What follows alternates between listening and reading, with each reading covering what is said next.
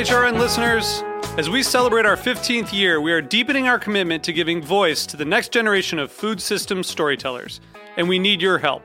Our internship and fellowship programs help activate new possibilities for underrepresented and underestimated young people through experiential journalism, audio engineering, and production training. Through these unique programs, H R N helps food equity stewards build essential workforce readiness skills that expand their potential and foster economic mobility. Please consider supporting these critical programs. And with a minimum donation, you can be entered to win a dinner for two at an amazing restaurant in one of eight cities and tickets to a concert at a great venue in one of those cities.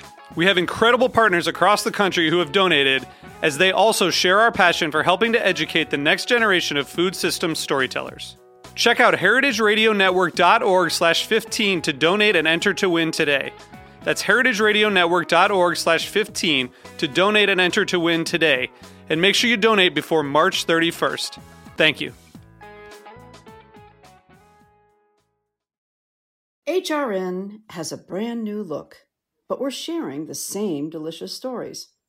Invest in the future of food radio by becoming a monthly sustaining member at heritage radio network dot org slash donate.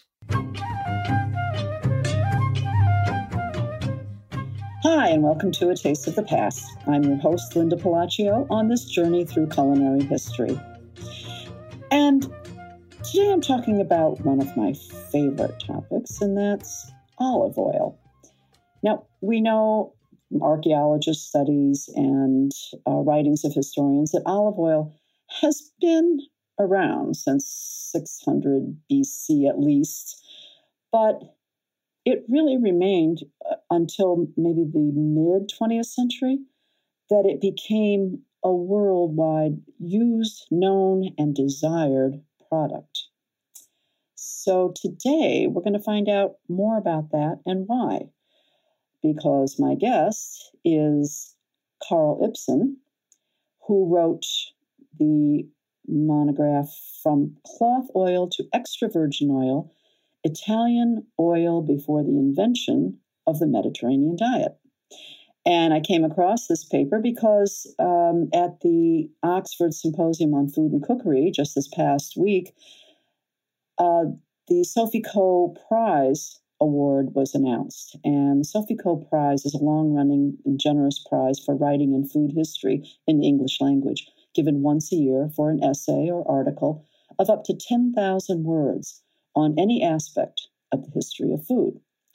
And the winner was announced at the Oxford Symposium. And who should that winner be but my guest today? And that's how I ran across this, Carl Ipsen. Carl, and Carl gave a, a, a wonderful um, thank you announcement video uh, for this earth-shaking news, which in fact the earth did shake. And there, he experienced a little bit of wherever he is out there in California.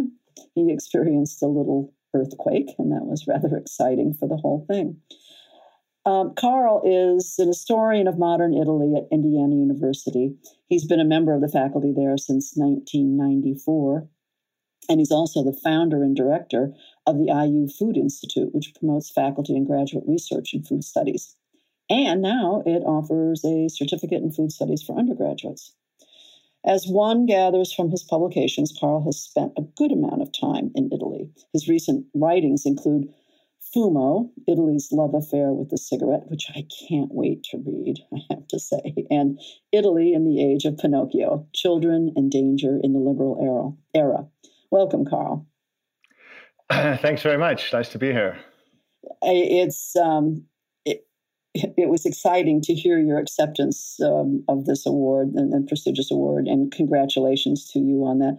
With the with the earthquake in the background, I, I have to say that made it very exciting. Yeah, that, that was carefully planned, of course. You know, uh-huh. I'm a, a native, native Californian, so I, I know ahead of time when these things are going to happen.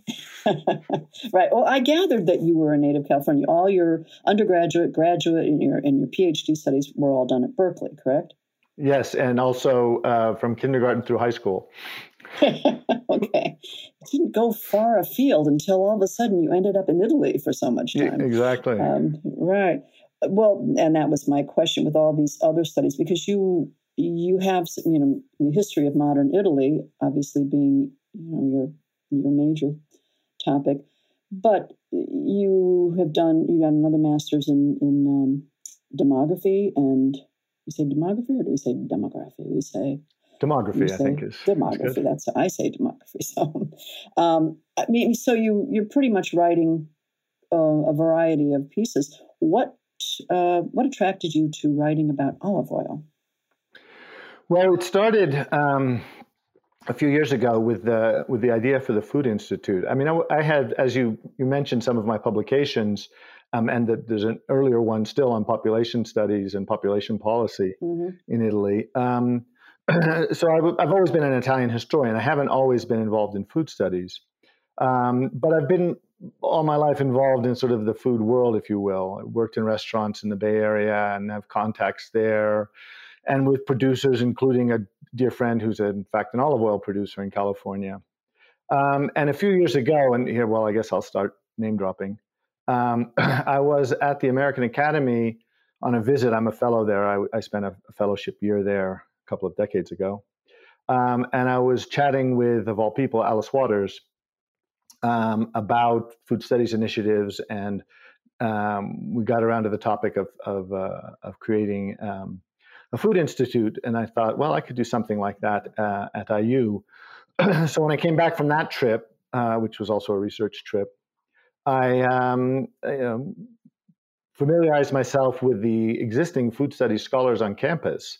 Um, and got involved in that area first, as just to say as an activist would be an exaggeration, but I was interesting, interested in interacting with undergraduates and raising awareness about about issues related to food and environment and uh, and uh, and so on, sustainability, equity, mm-hmm. and these sorts of things. And so um, I did that, um, and then came to the conclusion that, well, if I'm going to be in this world, I better find a better find a topic, a research topic as well. um, uh, and so I finished up the book on smoking, uh, which was great fun. And um, I was looking around at various possibilities. I looked, uh, I read through a series of uh, women's magazines from the early twentieth century, Italian women's magazines, which obviously focus a lot on cuisine. Um, I thought about looking at military diet as a sort of index of sort of national ideas of what uh, diet might be. Uh, but it came around to olive oil, um, and that was, you know, more in, more intriguing still. And as I mentioned, I had some connections already in that world. And mm-hmm. so began began the research um, on this topic, which has has been great. It's, um, it's t- pushed me a little bit. It's taken me out of my sort of comfort zone, which is Italy after unification in eighteen sixty. And I've actually, as you know, gone back to the eighteenth century. Right. Um, and I'm starting to look at other parts of the world because the, it's a global story. Uh, Italy is in some sense at the center of it, especially the hist- uh, historically. Um, but I've got to take into account Spanish production and consumption, obviously, and in many other, um, in many other uh, places as well. And I've also been looking at the... Um, At the contemporary world. I've spent a fair amount of time now in Puglia, the heel of the, the boot. It's an area that's that I focus on in the uh, in the it, article that you read. Which is food wise is really hot right now too. Right, right. Um, and I, I published another article uh, last year, I guess, in Gastronomica on the current uh, situation, the really tragic uh, olive oil situation. Mm-hmm. in Puglia because of the, the Xylella blight that has destroyed uh, the groves in the in the southern mm. part of the peninsula. So that's a long answer to your question. So yeah, no, that, that's that's great. I mean, and it just throws us, you know, headlong into the into the whole topic of of olive oil too and its background. I, I mean, to back up, go even further than the you know the seventeenth, eighteenth centuries. Um, you talk you. you begin uh, this paper, which is a wonderful paper. And unfortunately, I've only had a chance to read through it once, and I, I plan to revisit that a little again. Um, and it kind of put everything in perspective for me as far as uh, this almost recent history of olive oil, in, very recent in terms of, you know, so much of our, of what we consider standard product. Mm-hmm. Um, and that is the concept of food mobilities. And, well, let's back up and talk a little bit about the background and, and the original, the origins of olive oil. Um, that being, you know, the Middle East and, and Mediterranean region. Mm-hmm, mm-hmm. Uh, can you just bring us back there a little bit, and then we can sure, you know, sure. fast forward? I'll, I'll, I'll comment a little on the, the food mobilities angle. The, yes. the paper is yes. going to appear in a, a volume published by the University of Toronto Press called Food Mobilities. It's edited by Simone Cinotto oh. and Dan Bender. Um, mm-hmm. And so there too, I was, you know, um, it, it wasn't necessarily my idea to to uh, to choose that sort of theoretical angle, but it's a it's a fruitful one and really interesting. So that also was new to me, in the way that this has been a eye-opening project. Um, so we, yeah, we know that that the oleaster plant uh, originated somewhere, in, probably in the Middle East, and was um, selected by early agriculturalists, um, probably going back thousands of years before the Common Era, um, to produce, you know, the um, European, what became called the European olive, olive, and so uh, an oil-producing plant, and that spread throughout uh, throughout the Mediterranean, and different cultivars were selected. Um, you know, I'm not. Uh, I've been learning a lot about agriculture in recent years, and I'm embar- I would be embarrassed to say that it was only a, a couple of years ago that a farmer pointed out to me that apples aren't grown from apple seeds.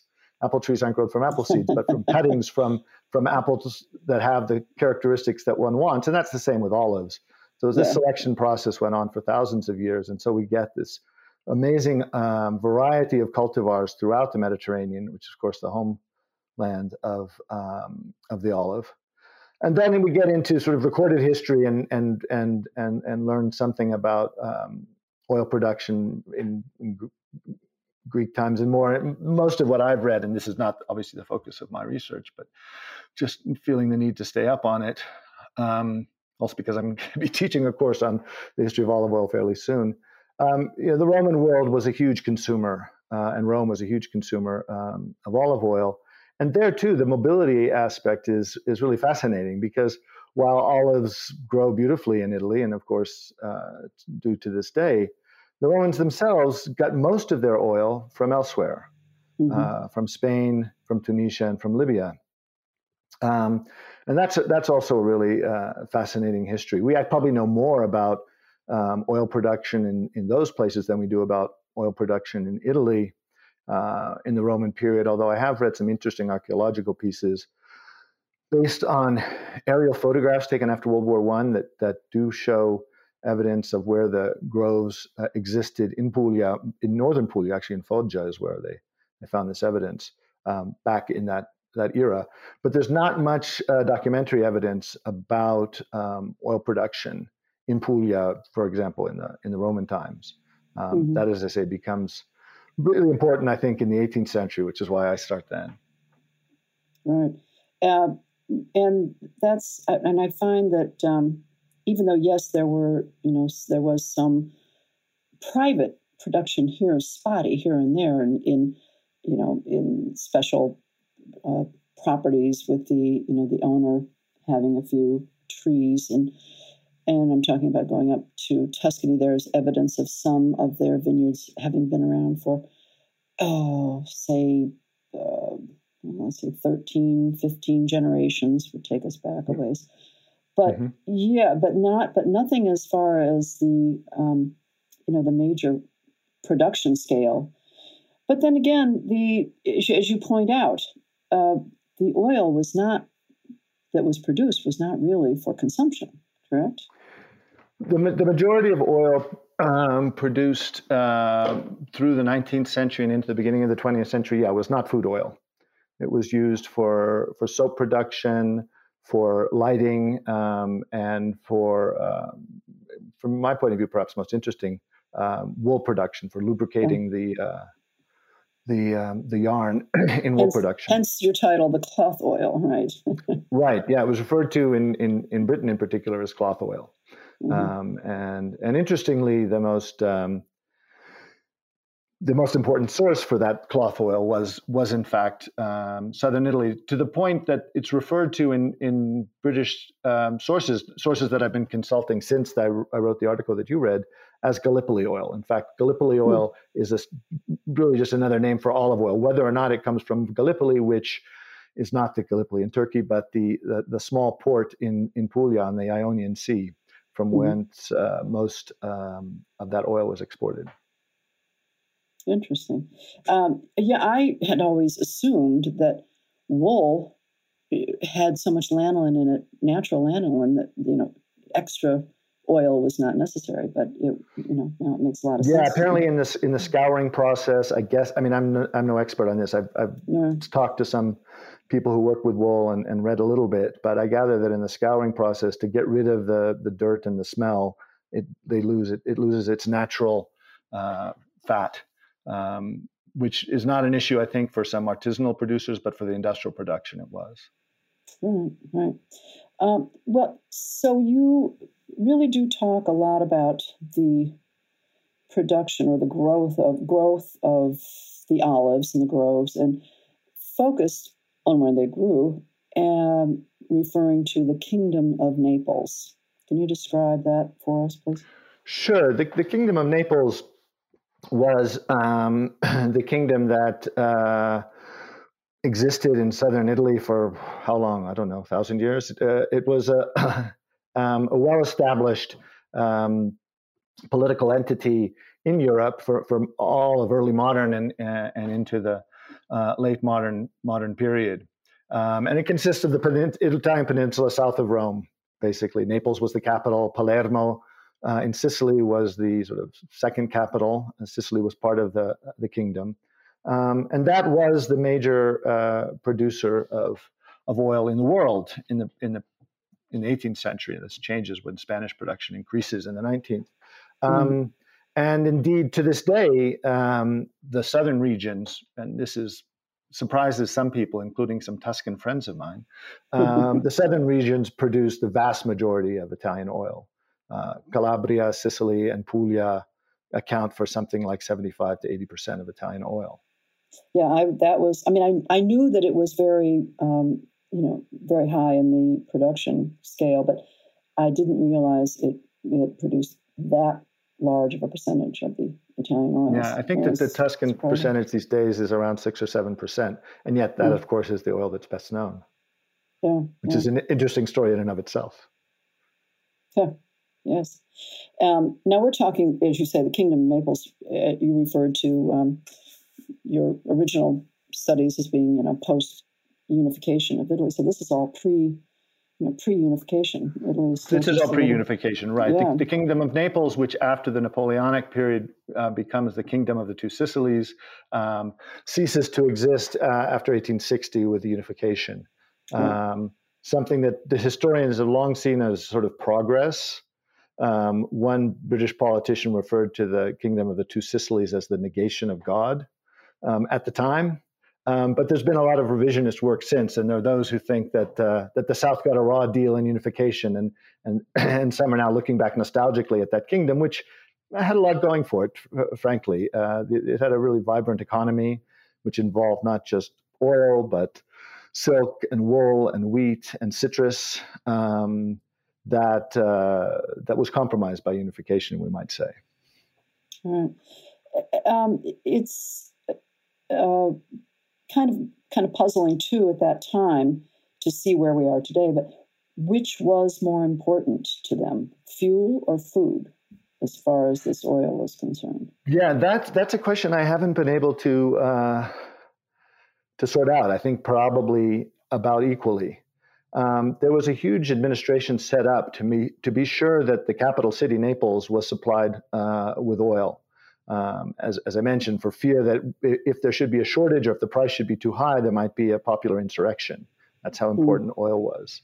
Mm-hmm. Um, and there are references to its use as food and to its use for lighting. And I think that um, that for the, the people, if you will, um, for the vast majority of the population, you know, they were they were using it for, for both. And they were using the same oil, the same quality oil for eating and for um, for lighting, which by modern standards was not particularly good. No. No, high, high, high acidity and so on. So, so then, why was the eighteenth century so important? What, what, what occurred that made the eighteenth century? What happens in the eighteenth century is is the Industrial Revolution, uh, mm-hmm. and a huge increase in demand for that uh, that industrial oil, the Gallipoli oil that the, the uh, Brits needed to for their wool manufacture, which was, of course, the first step in um, in that phase of economic development. And that continues throughout the nineteenth century. Now, eventually, um, and it's interesting, I've been reading some of these earlier, again, since the article, um, British parliamentary papers and, and investigations and talking with wool manufacturers and why, you know, Gallipoli oil is better than anything else. And it is. They have rapeseed oil, but it, they don't use that for, they use that for low quality wool. For the high quality wool, they insist on olive oil. They've tried mm-hmm. to use uh, whale oil, but that is a problem because if they leave it to sit overnight, it um, combusts uh, spontaneously, and they've had factories burned down because they've tried to use whale oil. So into the into the, the nineteenth century, it's a really important product, and the demand is high, and the price correspondingly higher than for other oils. Um, the part that I maybe haven't completely sorted out yet is um, when they de- how they developed seed oils, uh, which they do that. Um, that come to be a better product than olive oil and, and come to replace olive oil in the um, in the production process. Now, seed oils are industrially uh, manufactured and a lot cheaper. So eventually they take over. And in the, in the twentieth century, we see the transition from you know, the dominance of industrial oil to, to most olive oil becoming comestible oil or food oil. And so new requirements or needs with regard to quality. Mm. I mean, it, so from the eighteenth century on into probably the early or the turn of the twentieth century. I mean, that was this Kingdom of Naples. This was their most important item of foreign trade, as you point out. I mean, this was this was huge. Right, certainly in the eighteenth and the early nineteenth century. Citrus uh, in the nineteenth century becomes more important. Mm-hmm. Um, so by the end of the uh, by the end of the century, uh, citrus is a is a more important product. Um, which interestingly is the first, apparently the first area infiltrated by the mafia following unification in Sicily. No, but that's another story. We'll get, we'll get to that when we start talking about fraud and, and right. adulteration of oil. And, um, I did, we did, I did a couple shows on that, and Nancy Harmon Jenkins um, has been on a couple times, both with her Mediterranean diet and, and the oil industry. And um, it, it, well, these... These are problems that go on still to this day. But, they do. Um, it, when did the well? We talked. Well, we initially, you know, started out with uh, the, um, uh, the theory of mob- food mobilities, and of course, because these trees couldn't exist elsewhere, except they do exist in California. So you're no stranger to, to olive, exactly. olive trees there. But um, mm-hmm. because it originated in the you know the Mediterranean, the Middle East, and couldn't really thrive anywhere else. When did the North begin to request some of the, the some of the comestible oil, the you know the the noble extract, as they would as they referred to it? Right, when, right. About when did that occur? Well, I found references from the late eighteenth century um, by Italian producers saying that that some uh, of the English are starting to use it as as food. Uh, I haven't found any evidence of that yet in British sources. Uh, I did find a British source which said they thought like some Belgians maybe ate used it for food. Ooh. um, Ooh, this is this in the this in the nineteenth century. Yeah, and not even the north of Italy. I mean, you know. sure, sure, yeah. I mean, as uh, as I point out, you know, prior to, to nineteen sixty or so, and that's when this this article ends. I'm obviously going to continue working on the period afterwards. It's it's fascinating. Um, olive oil was not consume much in northern Italy, in places like Milan, except by southern southern immigrants um, who were, you know, after World War Two, started moving to places like Turin and Milan for work, um, and so brought their foodways with them. Similarly, mm-hmm. I mean, you mentioned the California trees. You know, olive oil is a, a Mediterranean product, and obviously not just Italy, but throughout the Middle East and North Africa and uh, Spain and southern France and so on. But it's with the the Mediterranean diaspora, we might say, of which the Italian was the largest component, okay. that um, demand for olive oil spreads to places like the United States and Argentina and Australia, South Africa, and so on.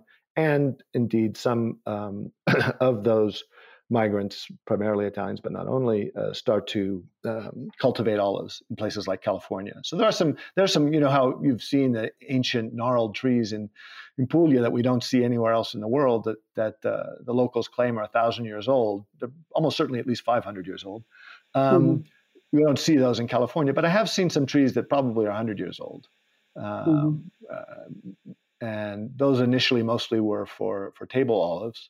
Um, and there's some interesting studies uh, from agro- agronomists in uh, in California on that. Um, and then in the recent decades, we see the growth of the uh, really high quality olive oils being produced in California, but also in Australia, New Zealand, South Africa, and so on. Right, right. And as you say, you just sort of you look at the Italian diaspora and you follow the you follow the growth of the olive trees, olive oils. Mm-hmm, uh, mm-hmm. California in itself, it would be an interesting study, I think, as far as the you know, the history of the olive oil industry there. Um, but but back to Italy, of course. So I think you say olive oil to somebody, and most people probably respond with Italian olive oil, like Italy, you know, olive oil, Italy. Mm-hmm. Whereas you said so much of the oil originally came from, for the Italians themselves, you know, from Spain, Libya, um, Uh, Greece, even, you know, other places.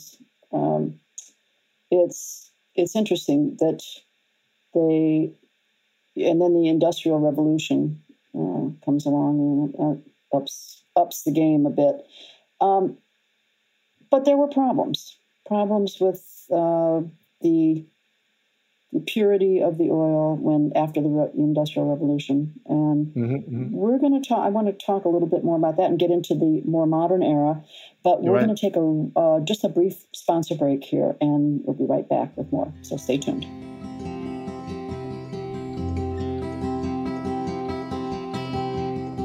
Did you know that Heritage Radio Network, or H R N, and all its forty different podcasts, including my show, A Taste of the Past, run on listener support? That's right. It's been eleven years since H R N started broadcasting food radio, and we've made it that far thanks to listeners like you who support our efforts to bring you the best in food podcasts. Your contributions have kept us on the airwaves all these years, even during the pandemic. I'm Linda Pelaccio, and I want to share some exciting news with you. H R N has a new look, a new brand identity, and a new website. The new site makes it easier than ever to discover new podcasts and dig through the archive of over sixteen thousand episodes. You can count on us to bring you new content each week, and we hope that we can count on you to keep it going by becoming a member of H R N. Why not set up a monthly recurring donation of any amount, one dollar, five dollars, or ten dollars, on up, and choose a favorite show, like A Taste of the Past, in the designation drop-down menu. Become a monthly sustaining member today at heritageradionetwork.org slash donate.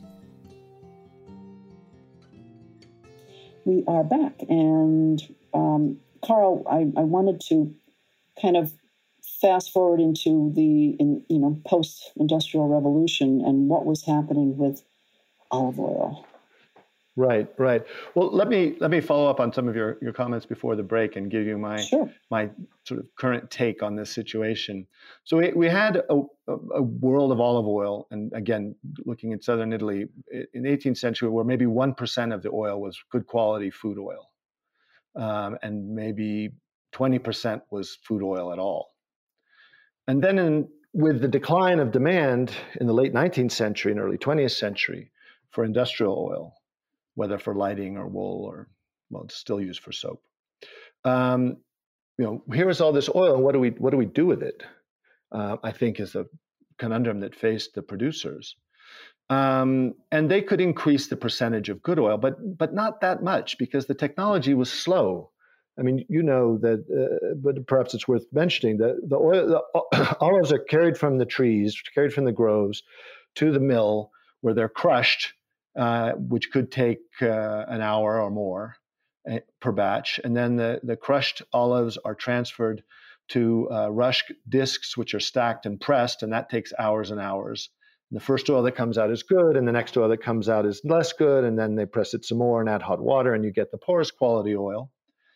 And then as far as the um, olives to start with, the best quality oil, and today the really only acceptable way to make oil is by picking the olives freshly off the trees at the right moment, usually in the fall, October, November. Historically, olives were gathered off the ground. They waited for them to fall off the trees. Mm. Uh, and they were, they, today, uh, extra virgin olive oil needs to be pressed within twenty-four hours of that picking. Historically, the olives might sit in vats for days, weeks, or even months before they get pressed. You know, that's the eighty percent or ninety percent of oil that was produced that really was not, uh, that, that was good for industrial purposes, but was not um, really very good to eat, although probably the poor in southern Italy ate some, consumed some very low quality oil. Mm-hmm. So what to do with all of that oil that for which there's no longer much demand? Well, you know, they, as I say, they started to uh, speed up the technology and improve the technology with mechanization and, and steam power and uh, and so on. Um, but they also developed other um, methods, in particular uh, purification or uh, refining of the oil, which was a chemical process which could bring down the acidity and make it, uh, which is the main issue, is the high acidity of these oils, and make it comestible. So they started to sell that as food oil, uh, usually blended with a percentage of, you know, better quality oil, say ten percent uh, oleofino, or what would become to be called virgin oil, with the um, with the refined oil, which seems like a reasonable strategy, and given the technology of the day, um, was. But of course, there was a lot of confusion on the part of the consumers, and, and a failure to distinguish between, you know, high quality oils and these other blended oils. And olive oil was also blended with cottonseed oil and other seed oils, uh, and sold often as as if it were pure olive oil, although of course it wasn't. So the seeds of that fraud, which issue, which if, as you mentioned, continue to this day, are are planted in the nineteenth century. Um, part out of necessity. I mean, you know, that was the only way to make the to, to manage that quantity of oil with the technology that they had. Mm-hmm. The wonderful thing about the modern era, and you know, anyone who's nostalgic about those old presses, well, they're in a small minority. uh, the, the oil that they produced was not was not most of it was not very good.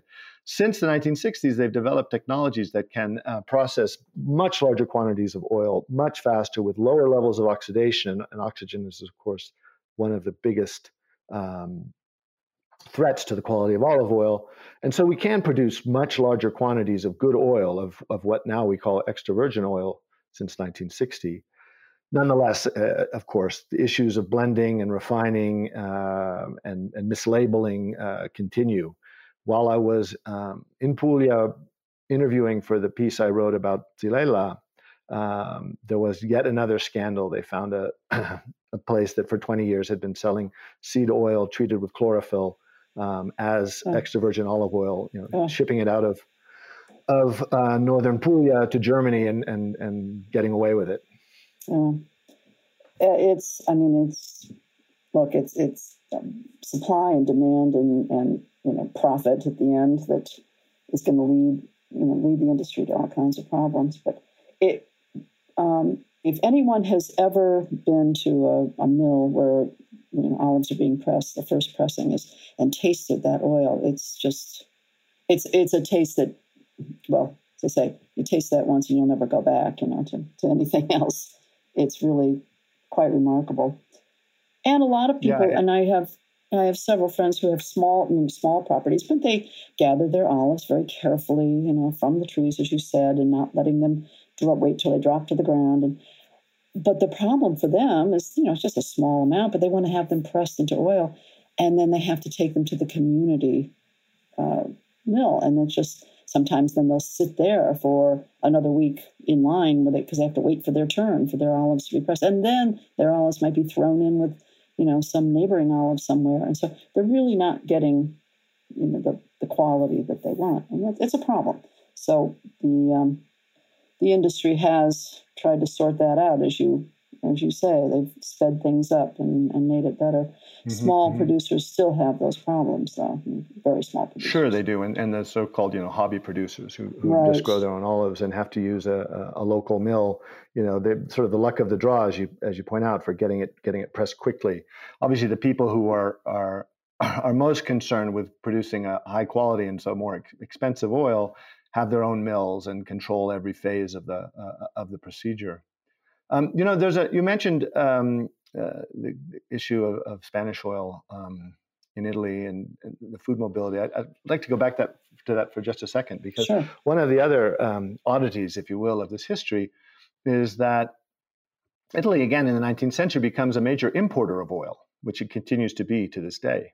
Uh, most of it Spanish oil, because, again, the Spanish production has now eclipsed Italian by a factor of two, three, or four, um, whereas, you know, one hundred fifty years ago, Italy was producing more oil than Spain.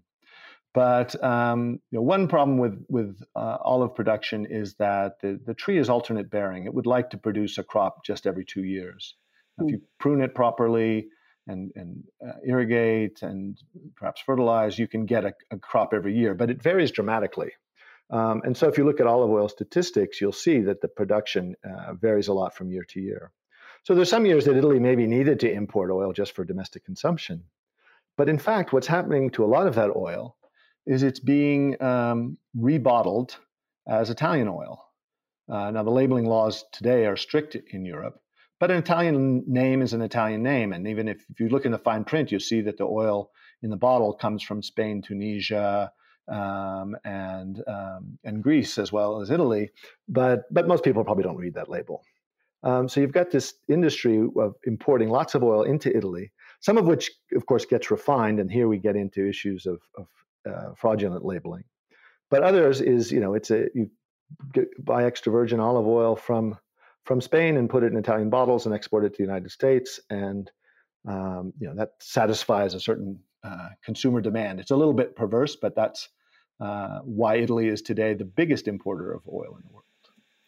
Hmm, yeah. And that's, I mean, it's an interesting, um, you know, route to follow and where, you know, where mm-hmm. all the oil comes from. And yes, I, and I was aware of much of that, but it, it's interesting that the oil industry, as opposed to, let's say, the wine industry and some uh, cheeses and other things, that there's no D O C designation.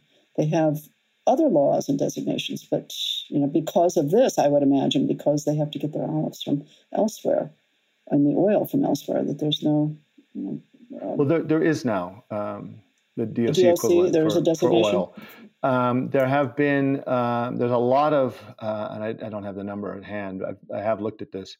Um, there are many small areas. Puglia, for example, has five different designations, geographic designations. Um, more recent, and they haven't, for Puglia, they haven't done, they haven't added much value. So the growers are not very impressed with that. More recently, they've added, and I need to go back and check the initials, and I'm always confused because sometimes I've got them in English and sometimes I've got them in Italian. But the um, there is now, I think it's the D O P. Um, no, the D O P is the one I was just describing. There's a, another appellation which you now they now have for Tuscany. There's an uh, Tuscan oil label. There's a Puglian oil label. There's a, there's a Sicilian oil label, which covers the whole um, region. Uh, and those um, are a little less rigid in terms of the requirements. Um, and those maybe are going to uh, be commercially more interesting. And one of the problems with the, the D O P in Puglia was that I met one grower who had his, you know, grows in one D O P and his mill in another, so he couldn't use either. Um, there's some, some of these sorts of, of problems. But yeah. the new uh, labeling, if they do it well, and I think there's reason to believe that they will, the Olio di Puglia and the Olio di Sicilia and the Olio di Toscana, um, those are, are labels, you know, those are names that people will, will recognize. Um, you know, Terra di Bari, less so. um, yeah, yeah.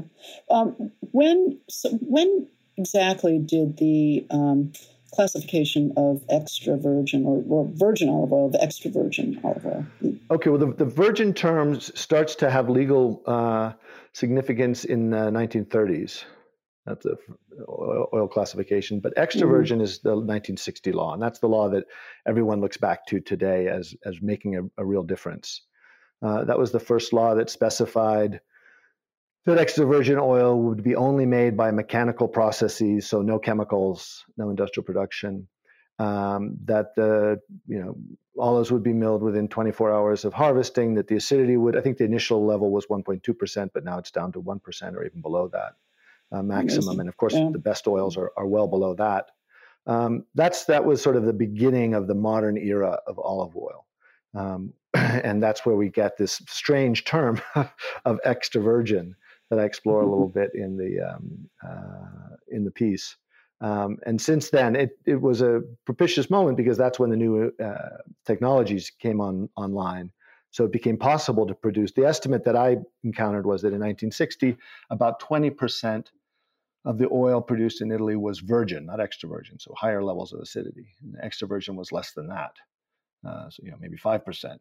Now, if you look at the supermarket shelf today, it looks like one hundred percent of oil is extra virgin. Now, that's also right. a problem, I think. Yeah, labeling is, but certainly is, is the, the amounts of, of good quality oil that are made today are far higher than they were uh, seventy years ago, mm. yeah. or sixty years ago. That's when, let's say sixty years ago when that law was passed. Well, I mean, it's amazing that that there are so many bottles on the shelves today. I mean, I can remember a time when there were.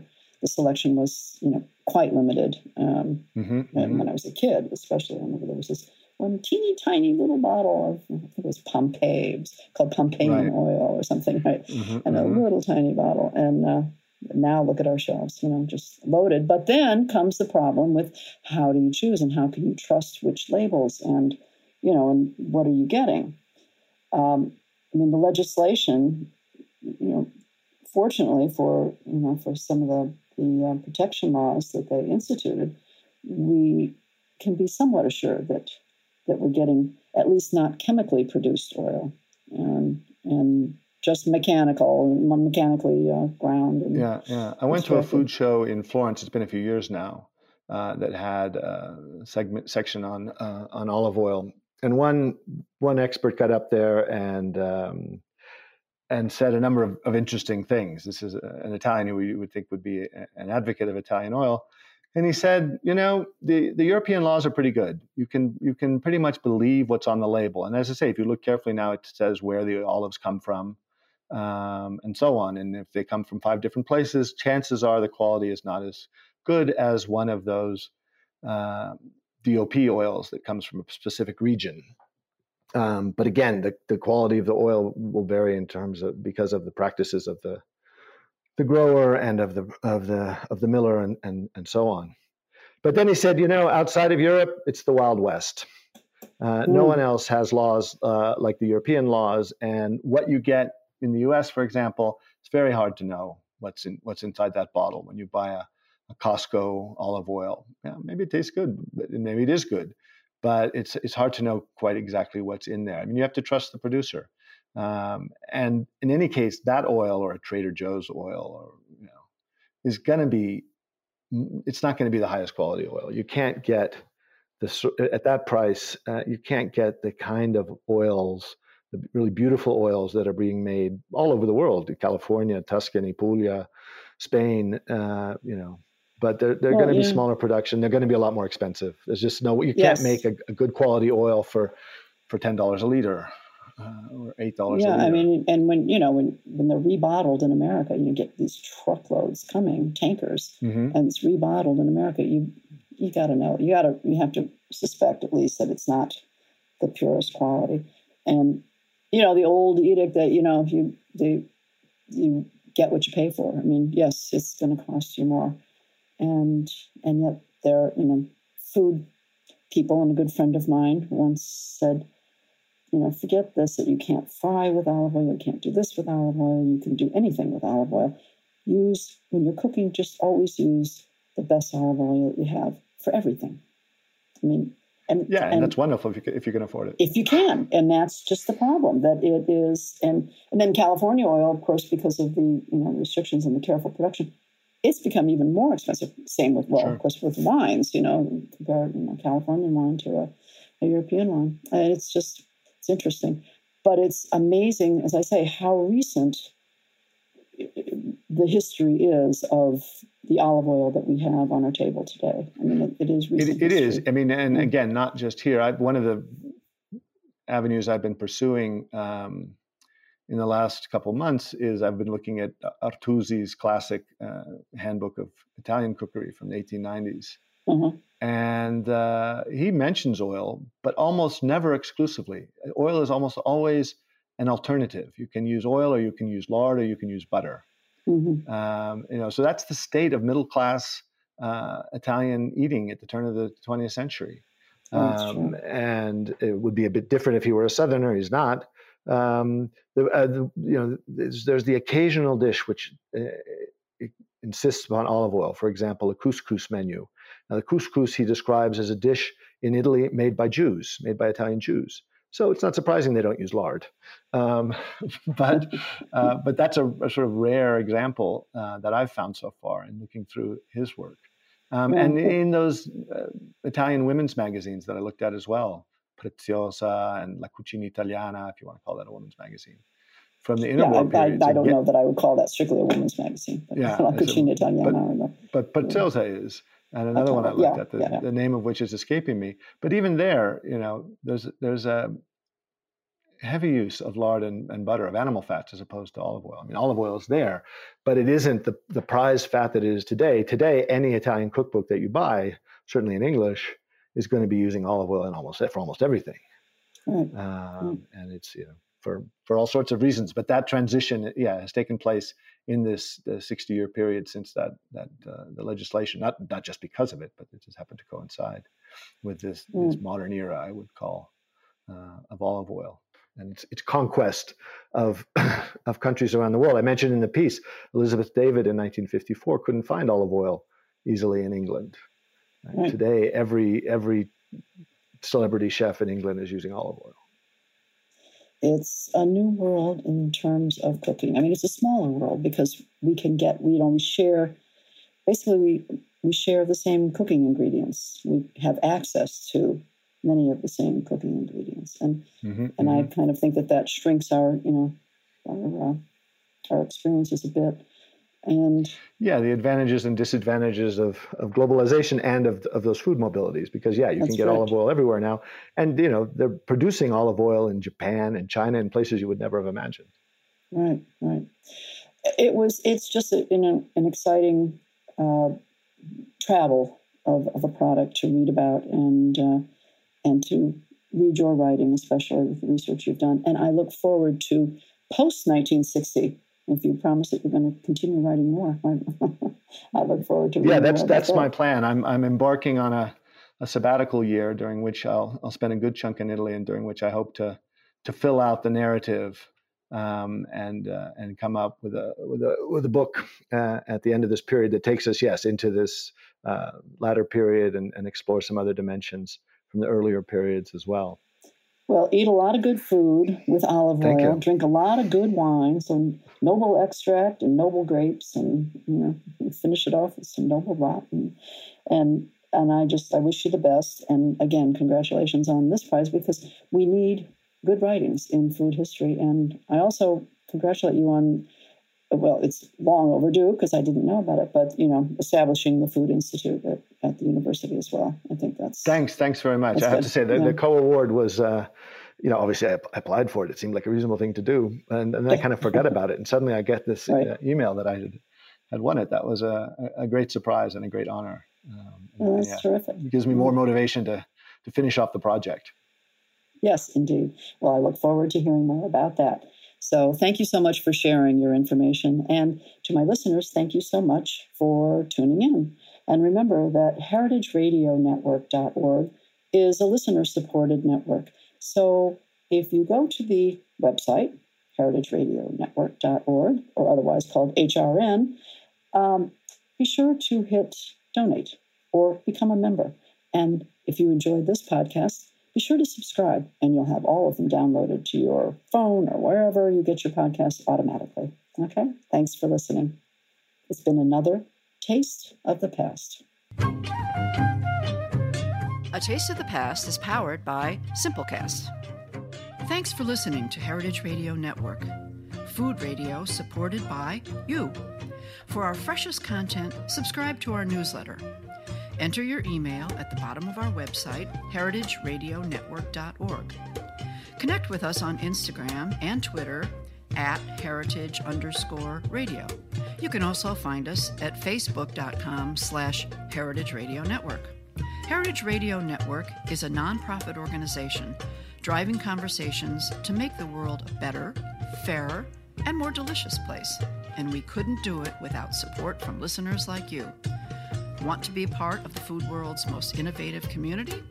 Subscribe to the shows you like. Tell your friends. And please, join the H R N family by becoming a member. Just click on the heart at the top right of our homepage.